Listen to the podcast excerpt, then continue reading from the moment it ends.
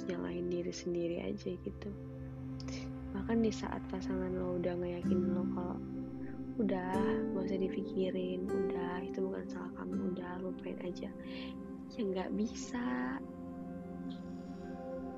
Nggak bisa.